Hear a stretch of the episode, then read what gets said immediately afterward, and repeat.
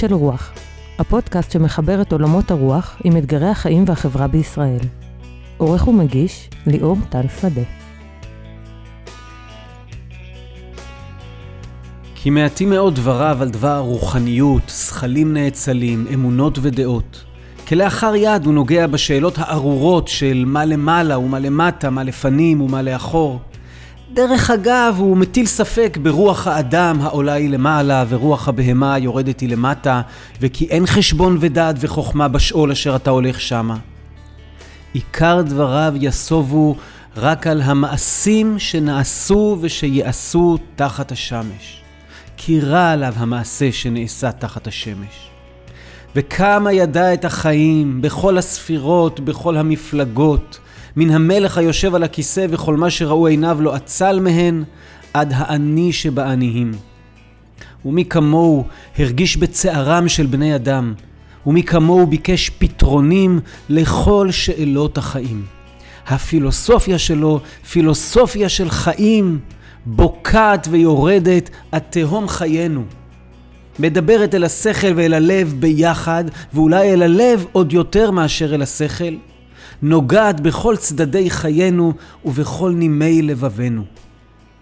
הננו קוראים בצמא את דבריו בלב נרעש ונפעם, וכל מה שאני קורא אותם ביותר, מתאווה אנוכי ביותר אליהם. רואה אני בקהלת את המושכל הראשון של השכל העברי. הגיעה העת גם לקהלת, ולא רק בשבת חול המועד של סוכות, אלא בכל ימי החג, ובכל החגים, ובכל שבתות השנה, ובאשר רק נתאסף למניין של תפילה בציבור, עלינו לקרוא את המגילה ההיא, ולקרוא בקול רם, כי רע עלינו המעשה שנעשה תחת השמש. אז שלום לכם ולכן. את הטקסט הזה שהקראתי אה, בפתיח כתב לפני למעלה ממאה שנה הסופר אה, לוינסקי, ההוא שיש שמו את המכללת לוינסקי וכל מיני רחובות ואתרים בארץ, אה, והוא כתב אותם כמובן על ספר קהלת, הספר שנוהגים לקרוא בשבת חול המועד, שהולך להיות הנושא של הפרק שלנו, הפרק ה-32 של קולות של רוח, הפודקאסט של עמותת קולות ושלי, ליאור טל שדה.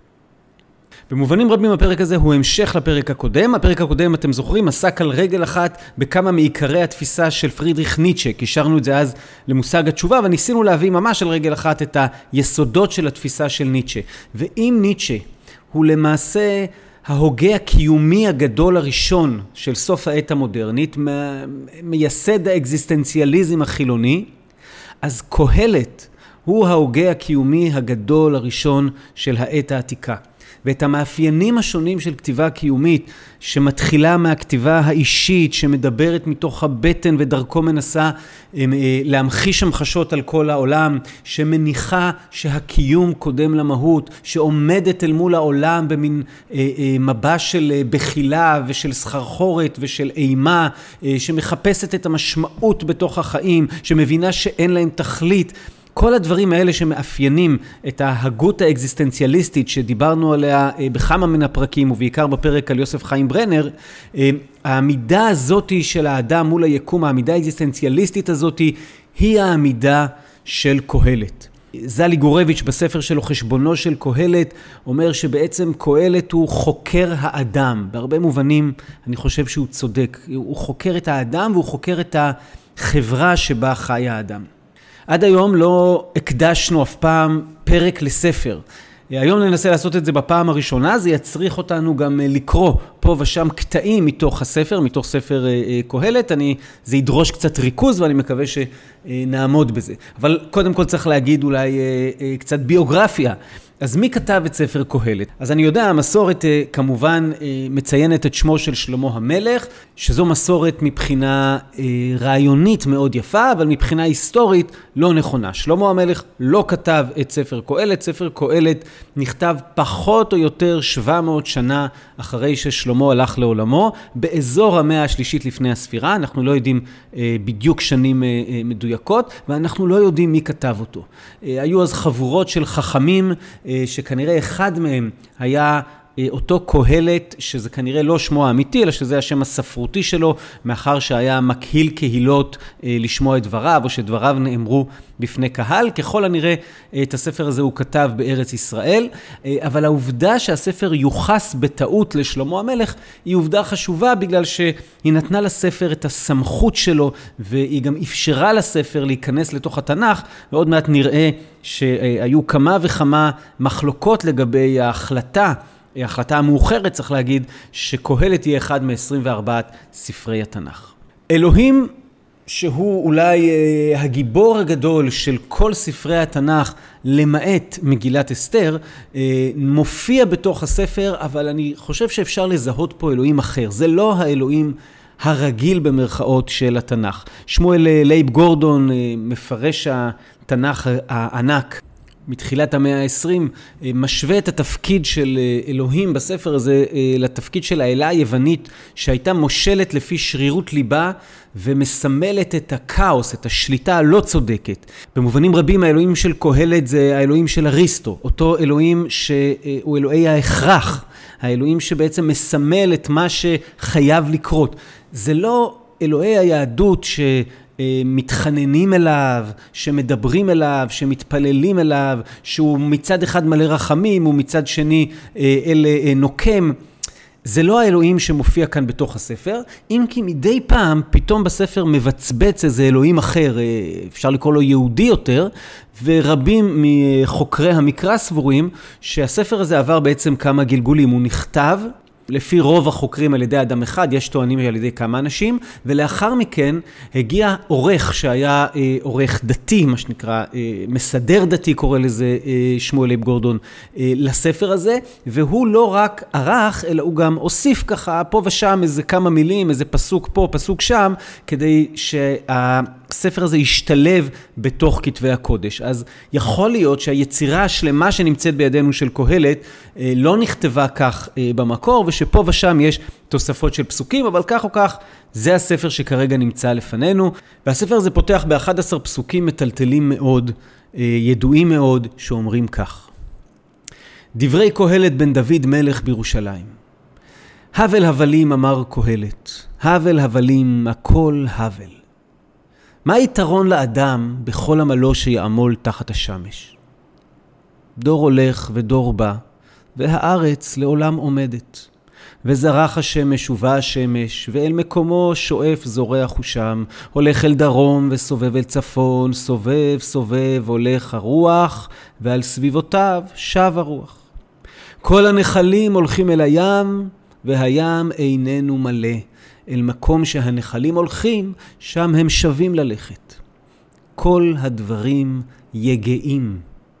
לא יוכל איש לדבר, לא תשבע עין לראות, ולא תמלא אוזן משמוע. מה שהיה הוא שיהיה, ומה שנעשה הוא שיעשה, ואין כל חדש תחת השמש.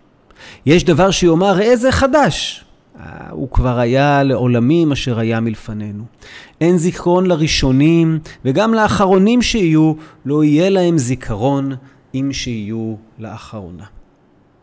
אז ככה מתחיל ספר uh, קהלת, uh, התחלה קשה מאוד, שאתה עומד מול האנושות ואתה עומד מול העולם ואתה עומד מול, מול הדבר הזה שנקרא החיים, והמצב הקיומי הבסיסי שאתה רואה מול העיניים שלך זה הבל. המילה הזאת של הבל, אה, כמו הבל פה, שמגיע לרגע והולך, ואין לו כמעט שום משמעות בעולם, ואין לו טיפת יציבות. ההבל הזה, תנסו רגע הבל, כשאומרים את המילה הבל או הבל, אה, יוצא ההבל הזה מהפה ואופס, נעלם לנו. המילה הזו מופיעה 39 פעמים בספר.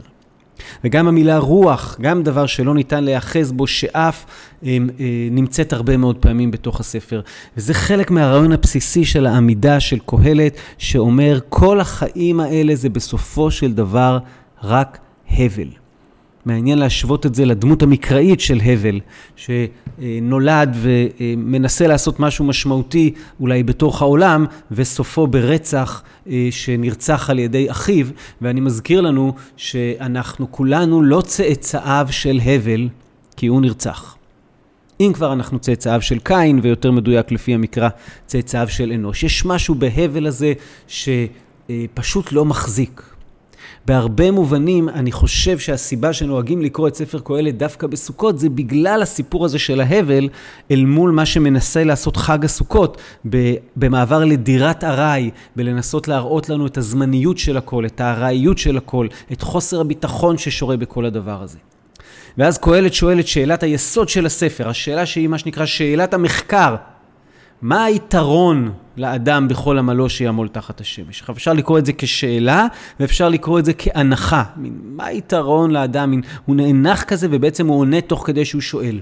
מה היתרון בשביל מה זה טוב? והתשובה היא, אין יתרון.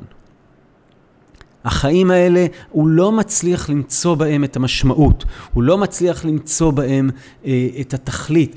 ושימו לב, מה יתרון לאדם בכל עמלו שיעמול? המילה עמל בעברית קדומה היא בדרך כלל סימלה צער ומצוקה. בעצם בשביל מה שואל קהלת כל הצער והמצוקה האלה שאנחנו חווים במהלך החיים? כל הנחלים זורמים אל הים, והים איננו מלא. לפי קהלת רבה, הנחלים סימלו את החוכמה, והים היה הלב, והנה החוכמה זרמה לה אל תוך הלב, אבל הלב אף פעם לא יכול היה להתמלא, ואז הוא מגיע למעין בטם ליין כזה, כל הדברים יגעים. זה משפט מאוד מאוד מדכא וחזק. כל הדברים יגעים.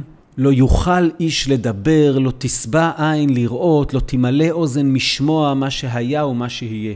הזכיר לי מאוד את השיר היפה של עלי מוהר. אה, יכול להתנגן לכם עכשיו בראש, כי אסור לי לשים את המנגינה, אבל האמת היא שכבר אין בי כוח לראות איך הדברים חוזרים שוב על עצמם, לראות איך אור הבוקר שוב חושף בשקט שקר. עייפתי, אין בי כוח עוד. מראש יודע איך זה יתפתח, הכל צפוי ומשומש מאוד. מי יאמר לי עד מתי ימשיכו כך חיי לחלוף, ומתי יבוא לכל זה פעם סוף. אז קהלת מכניס אותנו לתוך הספר שלו במצב כאילו מיד, על ה... ברגע הראשון, ישר לתוך מצב קיומי, קשה, דיכאוני, לא פשוט, באחת הפתיחות, אני חושב, החזקות ביותר שנכתבו אי פעם לאיזשהו ספר בכלל, בעברית או בכלל בהיסטוריה האנושית. איזו פתיחה גדולה, אבל הפתיחה הזאת משאירה אותנו חנוכי גרון.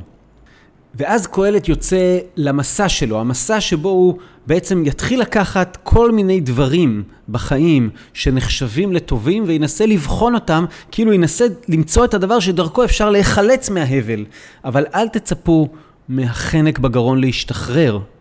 אני קהלת הייתי מלך על ישראל בירושלים, ונתתי את ליבי לדרוש ולתור בחוכמה על כל אשר נעשה תחת השמיים, הוא עניין רע נתן אלוהים לבני האדם לענות בו. ראיתי את כל המעשים שנעשו תחת השמש, והנה הכל הבל ורעות רוח. מעוות לא יוכל לתקון, וחסרון לא יוכל להימנות. דיברתי אני עם ליבי לאמור, אני הנה הגדלתי והוספתי חוכמה על כל אשר היה לפניי על ירושלים. וליבי ראה הרבה חוכמה ודעת, ואתנה ליבי לדעת חוכמה ודעת הוללות וסכלות ידעתי, שגם זהו רעיון רוח. כי ברוב חוכמה רב כעס, ויוסיף דעת, יוסיף מכאוב. אז הנה אנחנו רואים שגם החוכמה וגם הדעת לא מצילים אותנו מתוך ההבל הזה, וגרוע מזה, הם מכניסים אותנו לתוך איזה מקום של אה, כאב, אה, מקום שבו אתה מבין את ההבליות ואתה מבין את הרוע שבעולם אה, וכן הלאה. ומכאן קהלת ממשיך במסע שלו ומחליט לבדוק כל מיני... אה, תענוגות וכל מיני אה, אה, צחוק ויין ועושר ורכוש ואוכל ושתייה. הוא, מנסה לבדוק שורה של דברים ואולי הם יצליחו לחלץ אותו מתוך המקום הזה של ההבל, ואני אחסוך לכם את כל הפסוקים ורק אספר לכם את הבטם ליין, שהוא מגיע למסקנה שכולם הבל. ואז הוא חוזר במין לופ כזה לסיפור של החוכמה, ואומר מילים מאוד קשות. ואמרתי אני בליבי, כמקרה הכסיל גם אני אקרני, ולמה חכמתי אני אז יותר? ודיברתי בליבי שגם זה הבל. כי אין זיכרון לחכם עם הכסיל לעולם בשכבר הימים הבאים הכל נשכח. ואיך ימות החכם עם הכסיל? ושנאתי את החיים, כי רע עליי המעשה שנעשה תחת השמש, כי הכל הבל ורעות רוח. אז כאן מופיע אולי הסיפור של קהלת, וזה העמידה מול המוות. מבחינת הפילוסופיה של קהלת, העובדה שבסופו של דבר אה, כולנו מתים, שמחכה לכולנו, אה, אגב, מהאדם ועד הבהמה, מחכה לכולנו אותו סוף. עם הדבר הזה הוא לא מצליח כאילו להתמודד. הוא בא ואומר, אם בסופו של דבר אני מת, ואין לי שום הבטחה ושום ביטחון למה יקרה עם כל מה שעמלתי עליו במשך כל חיי, אז אפילו אם כן הצלחתי כמה דברים בחיים, הכל נראה כמאבד משמעות. לשום דבר אין המשכיות יציבה.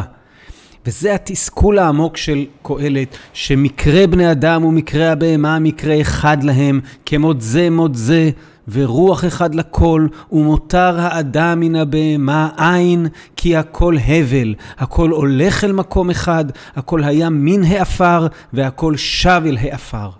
מי יודע רוח בני האדם העולה היא למעלה, ורוח הבהמה היורדת היא למטה לארץ. כאן הסיומת הזאת של קהלת היא הסיומת שבעצם בה הוא מטיל ספק ובעצם מבטל את כל האמונה בעולם הבא, את כל האמונה בהישארות הנפש, בגלגול נשמות, בגן עדן, בכל התחיית המתים, כל הדברים האלה, אה, קהלת מבטל את האמונה שבהם. ובעצם אומר, אנחנו בסוף, כמו הבהמות, עומדים לפני מוות, ואין לנו שום הבטחה שהמוות הזה שונה מהמוות שלהם. וזה מוביל אותו גם למילים הכל כך קשות של שנאת החיים. אפשר אה, לראות פה איזה קשר מסוים לדברים שכתבו חז"ל שנים אחר כך במסכת עירובין. יש שם טקסט שאומר ששתי שנים ומחצה נחלקו בית שמאי ובית הלל. הללו אומרים נוח לו לאדם שלא נברא יותר משנברא, והללו אומרים נוח לו לאדם שנברא יותר משלא נברא. נמנו, זאת אומרת, עשו אה, מין ספירת קולות, נמנו וגמרו, נוח לו לאדם שלא נברא יותר משנברא.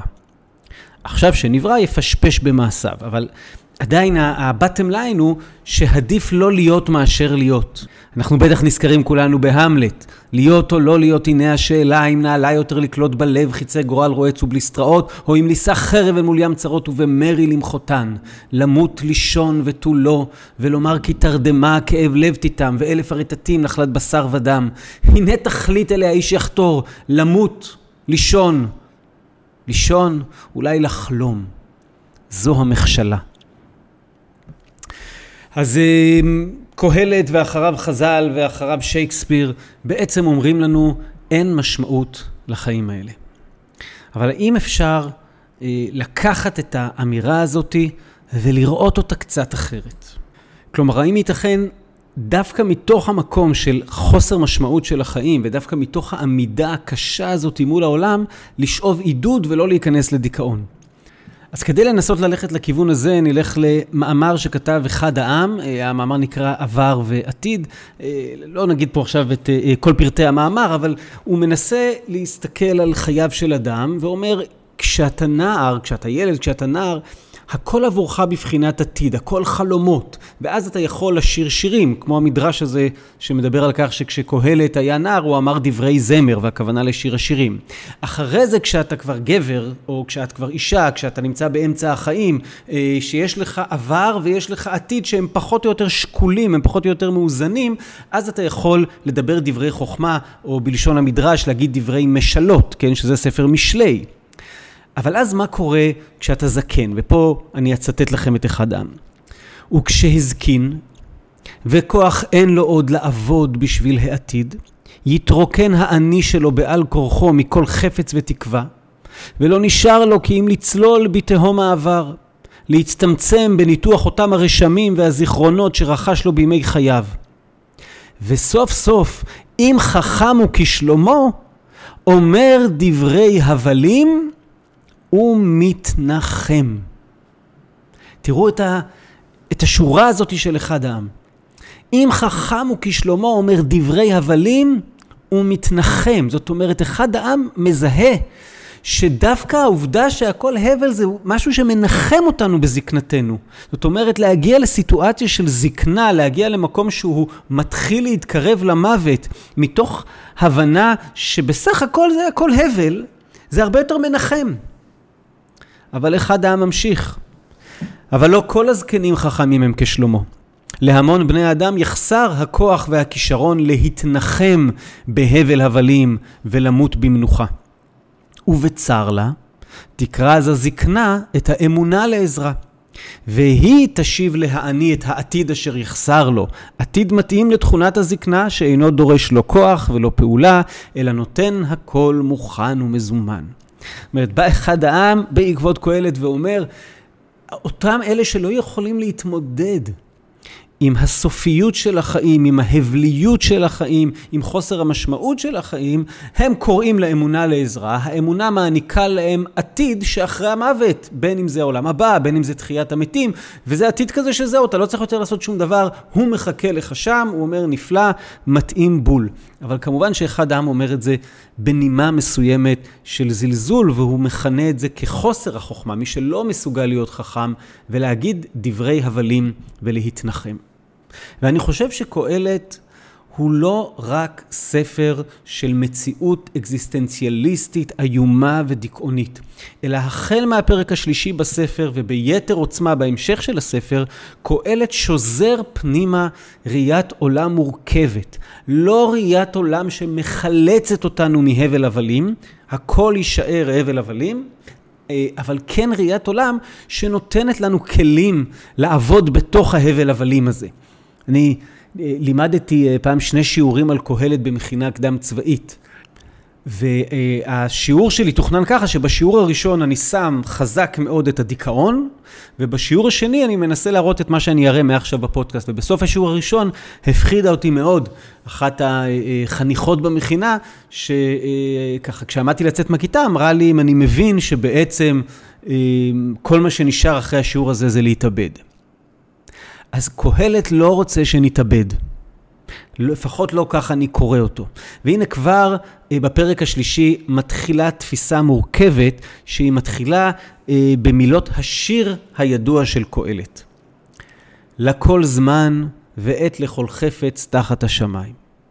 עת ללדת ועת למות, עת לטעת ועת לעקור נטוע, עת להרוג ועת לרפוא, עת לפרוץ ועת לבנות, עת לבכות ועת לשחוק, עת צפוד ועת רקוד, עת להשליך אבנים ועת כנוס אבנים, עת לחבוק ועת לרחוק מחבק, עת לבקש ועת לאבד, עת לשמור ועת להשליך, עת לקרוע ועת לתפור, עת לחסות ועת לדבר, עת לאהוב ועת לשנוא, עת מלחמה ועת שלום.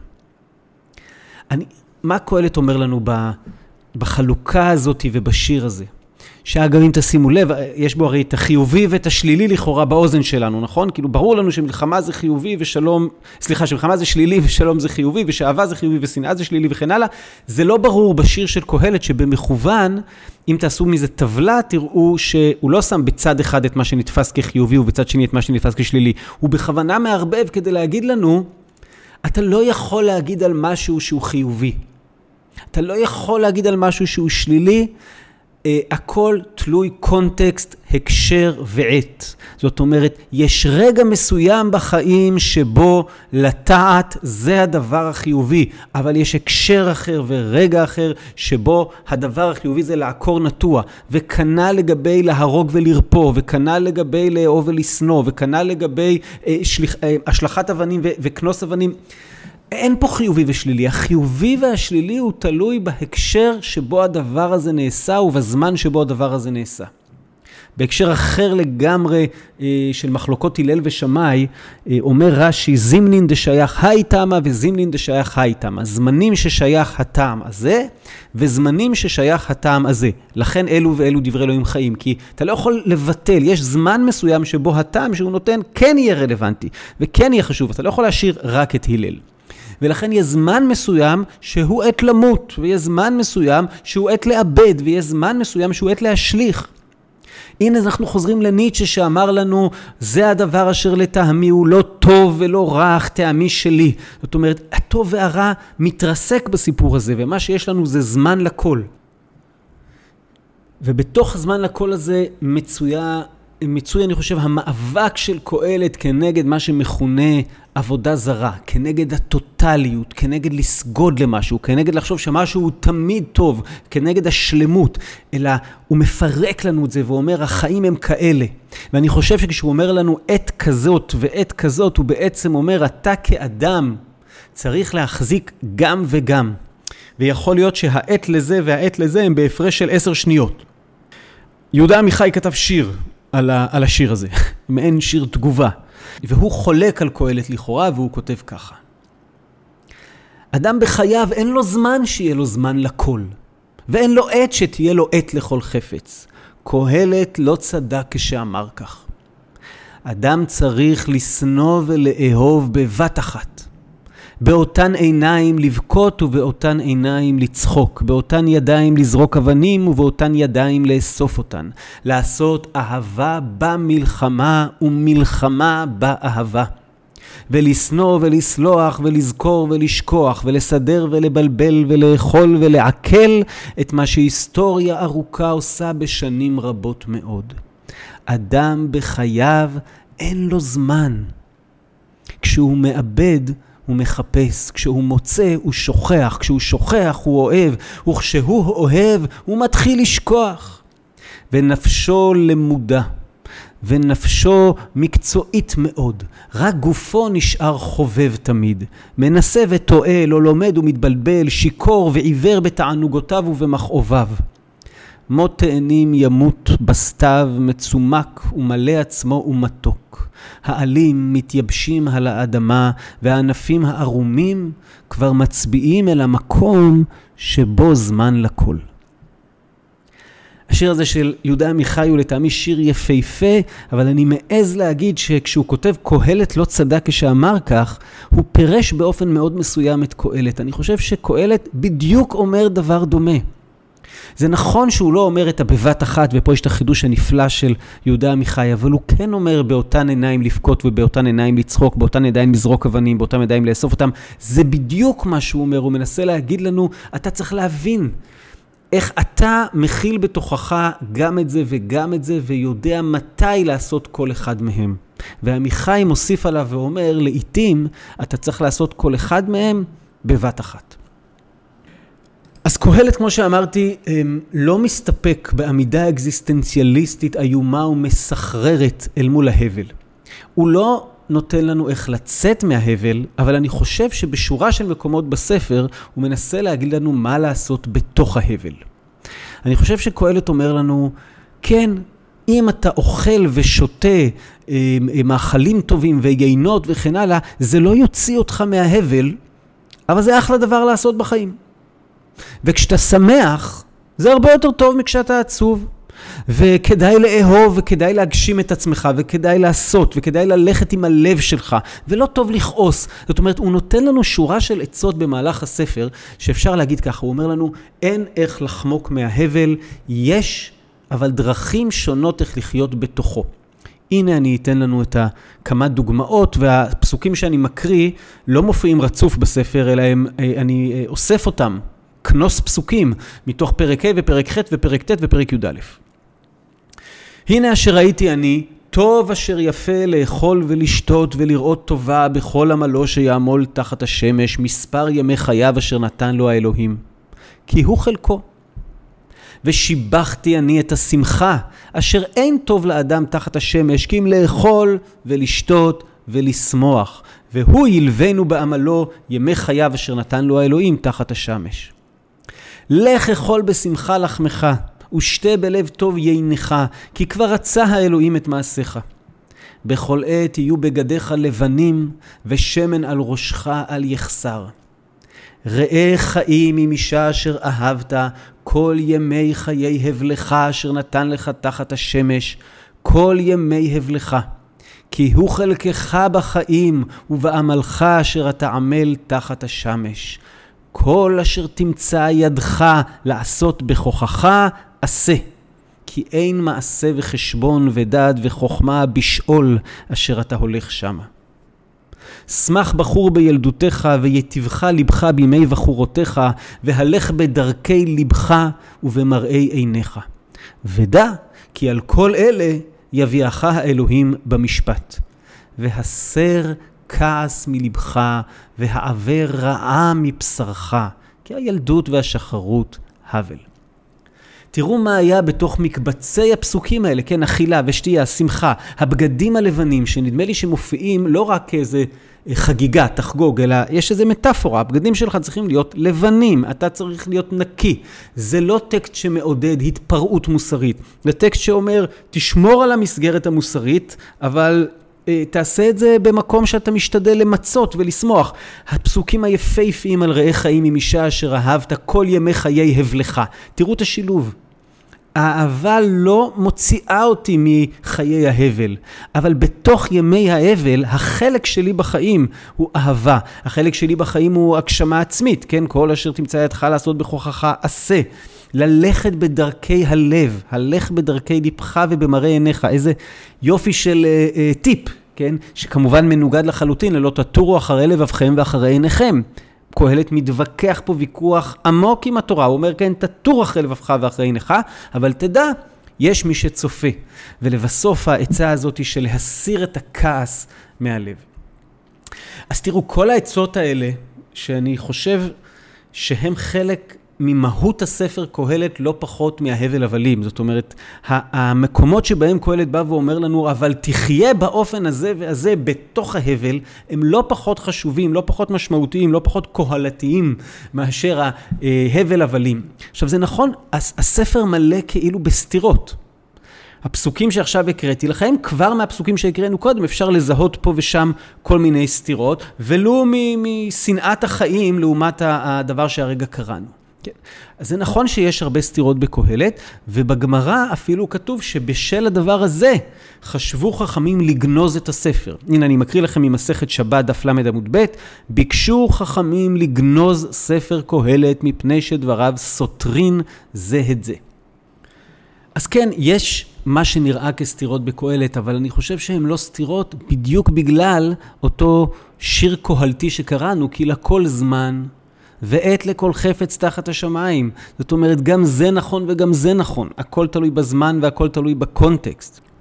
נחזור רגע ללווינסקי שפתחנו איתו, ובתוך אותו מאמר הוא כותב ככה: החיים שורה אחת של ניגודים וסתירות. כמדומה לך הולך האדם אל דרום, ולמרות חפצו סובב אל צפון. חפץ לעשות טוב ועשה רע. כוונתו להיות צדיק ונמצא רשע. וככה על כל צעד ושעל. ואם החיים כן, הנה גם הפילוסופיה של החיים, אי אפשר לה בלא ניגודים וסתירות.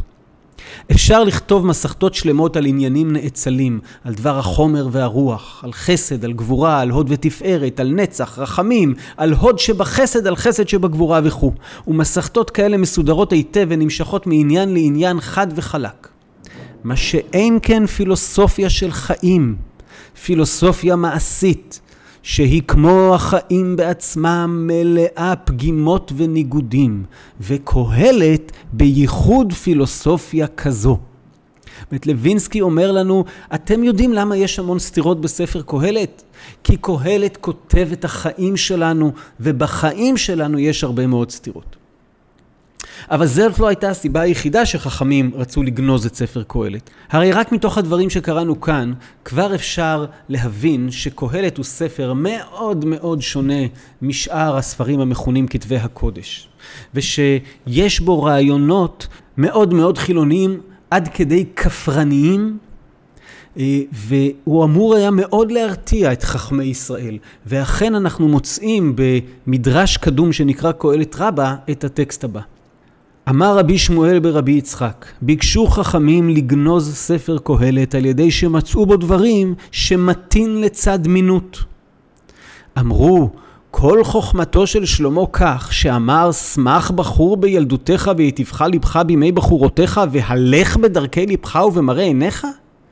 ומשה אמר, ולא תטורו אחרי לבבכם ואחרי עיניכם.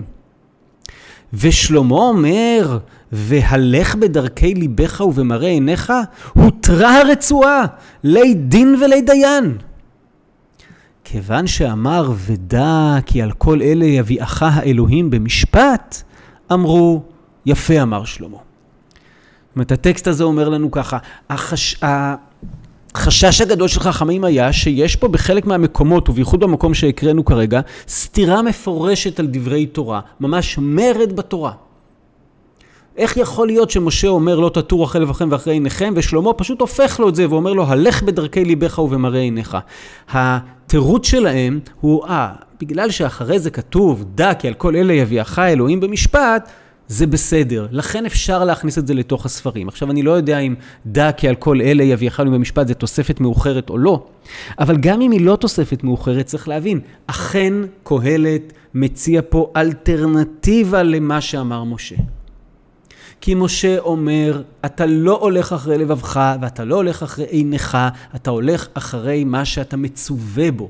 וקהלת גם בנוסח, בפרשנות העדינה שלו אומר, לך תגשים את עצמך, קרפה דיאם, תחיה את הרגע, תחיה את היום, תלך אחרי הלב שלך, תלך אחרי העיניים שלך, אם תרצו בשפה האקזיסטנציאליסטית ותהיה אותנטי. ותחיה את עצמך. אתה צריך לדעת שיש גם מוסר בעולם, ואתה צריך לדעת שיש מי שצופה, ולכן כשאתה עושה את זה, תשמור על גבולות מסוימים. אבל עדיין יש פה בעצם שתי תפיסות עולם. התפיסה של משה שאומר לו ללכת אחרי הלב והעיניים, והתפיסה של קהלת האקזיסטנציאליסט הגדול שאומר, הבל הבלים בהכל, מה יש לך לעשות בחיים? ללכת אחרי הלב ואחרי העיניים. וכל זה נכון עד שמגיעים לרגע לפני הסוף. ורגע לפני הסוף קהלת מסתיים באופן מפתיע, שהרוב המוחלט של החוקרים טוענים שזה באופן מובהק פסוקים שהוספו לספר בסיומו אה, כתוספת מאוחרת ושלא נכתבו על ידי החכם שכתב את קהלת, אבל בואו נגיד ככה, יש לנו את הספר הזה כמכלול, נתייחס אליהם כפסוקים שכן נכתבו על ידי קהלת, ותראו איך הוא מסיים את הספר. הבל הבלים אמר הקהלת, הכל הבל. ויותר שהיה קהלת חכם, עוד לימד דעת את העם, ואיזן וחיקר, תיקן משלים הרבה. ביקש קהלת למצוא דברי חפץ וכתוב, יושר דברי אמת. דברי חכמים כדורבנות וכמסמרות נטועים, בעלי אסופות ניתנו מרועה אחד. ויותר מהם הבני, היזהר מעשות ספרים הרבה אין קץ, ולהג הרבה יגיעת בשר. סוף דבר הכל נשמע, את האלוהים ירא, ואת מצוותיו שמור, כי זה כל האדם. כי את כל מעשה האלוהים יביא במשפט, על כל נעלם, אם טוב ואם רע. אז הנה הפסוקים שמסיימים את ספר קהלת, שנותנים פה איזה טלטלה לכאורה לכל הספר. אה, ויש פה מעין כתיבה מסכמת, כן, שכבר פתאום מתייחסים לקהלת מבחוץ. זה עוד אה, אינדיקציה לזה שכתב את זה מישהו אחר. והוא אומר, יותר משהוא היה אה, חכם ולימד דעת, הוא ביקש בסופו של דבר למצוא את דברי היושר ואת דברי האמת, והוא מוצא אותם בדברי חכמים שהם עבורו כדורבנות וכמסמרות נטועים. ואז הסיומת החזקה, סוף דבר הכל נשמע, את אלוהים ירא את מצוותיו שמור, כי זה כל האדם. ואם נרצה להגיד את זה בחילונית, אז נגיד ככה, כי בסופו של דבר, אחרי כל מה שאמרתי לך בספר, לחיות חיי יושר וחיי אמת, לחיות את מה שאתה מאמין בו מבחינה אתית ומבחינה מוסרית, זה מה שיש לך, זה כל מי שאתה. והסיומת הזאת הזכירה לי בצורה שלה את הדברים שהפילוסוף החשוב עמנואל קאנט בחר לכתוב בספרו ביקורת התבונה המעשית, שאני לא יודע אם זה רק אני, שזה נורא מזכיר לי אחד את השני, בואו רגע נתרכז ונקשיב לקאנט. שני דברים ממלאים את הנפש בהפלאה וביראת כבוד, המתחדשות והולכות ומתרבות והולכות, ככל שההתבוננות מוסיפה לעסוק בהם תכופות ומתוך דבקות גוברת. השמיים הככובים שמעליי והחוק המוסרי שבתוכי. את שניהם אין אני צריך לחפש ולנחש בלבד, כאילו באפלות הם עטופים או בתוך המופלג מחוץ לחוג המבט שלי. אני רואה אותם לפניי, ואני מקשר אותם באורח בלתי אמצעי עם התודעה של קיומי. אני מדלג. המבט הראשון של ריבוי העולמות לאין ספור, כאילו מבטל את חשיבותי שלי, בחינת יצור בהמי החייב להחזיר את החומר שממנו קורץ אל כוכב הלכת. נקודה בלבד בתוך כוליות העולם. לאחר שהיה זמן קצר, אי אתה יודע כיצד, מצויד בכוח החיים.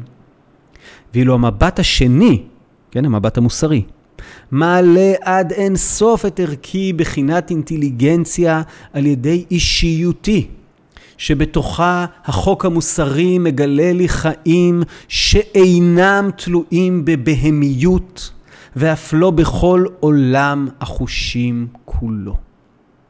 למצער עד כמה שאפשר ללמוד מתוך הייעוד התכליתי של קיומי על ידי חוק זה. ייעוד שאיננו מצומצם לתנאים, למגבלות של חיים אלה, אלא נסמך אל האין סוף. אני מקווה שזה לא היה הקראה אה, ארוכה מדי וקשה מדי, אבל אני חושב שיש פה את כל קהלת על רגל אחת בשפתו של הפילוסוף החשוב ביותר של המוסר בעת החדשה. שני מבטים.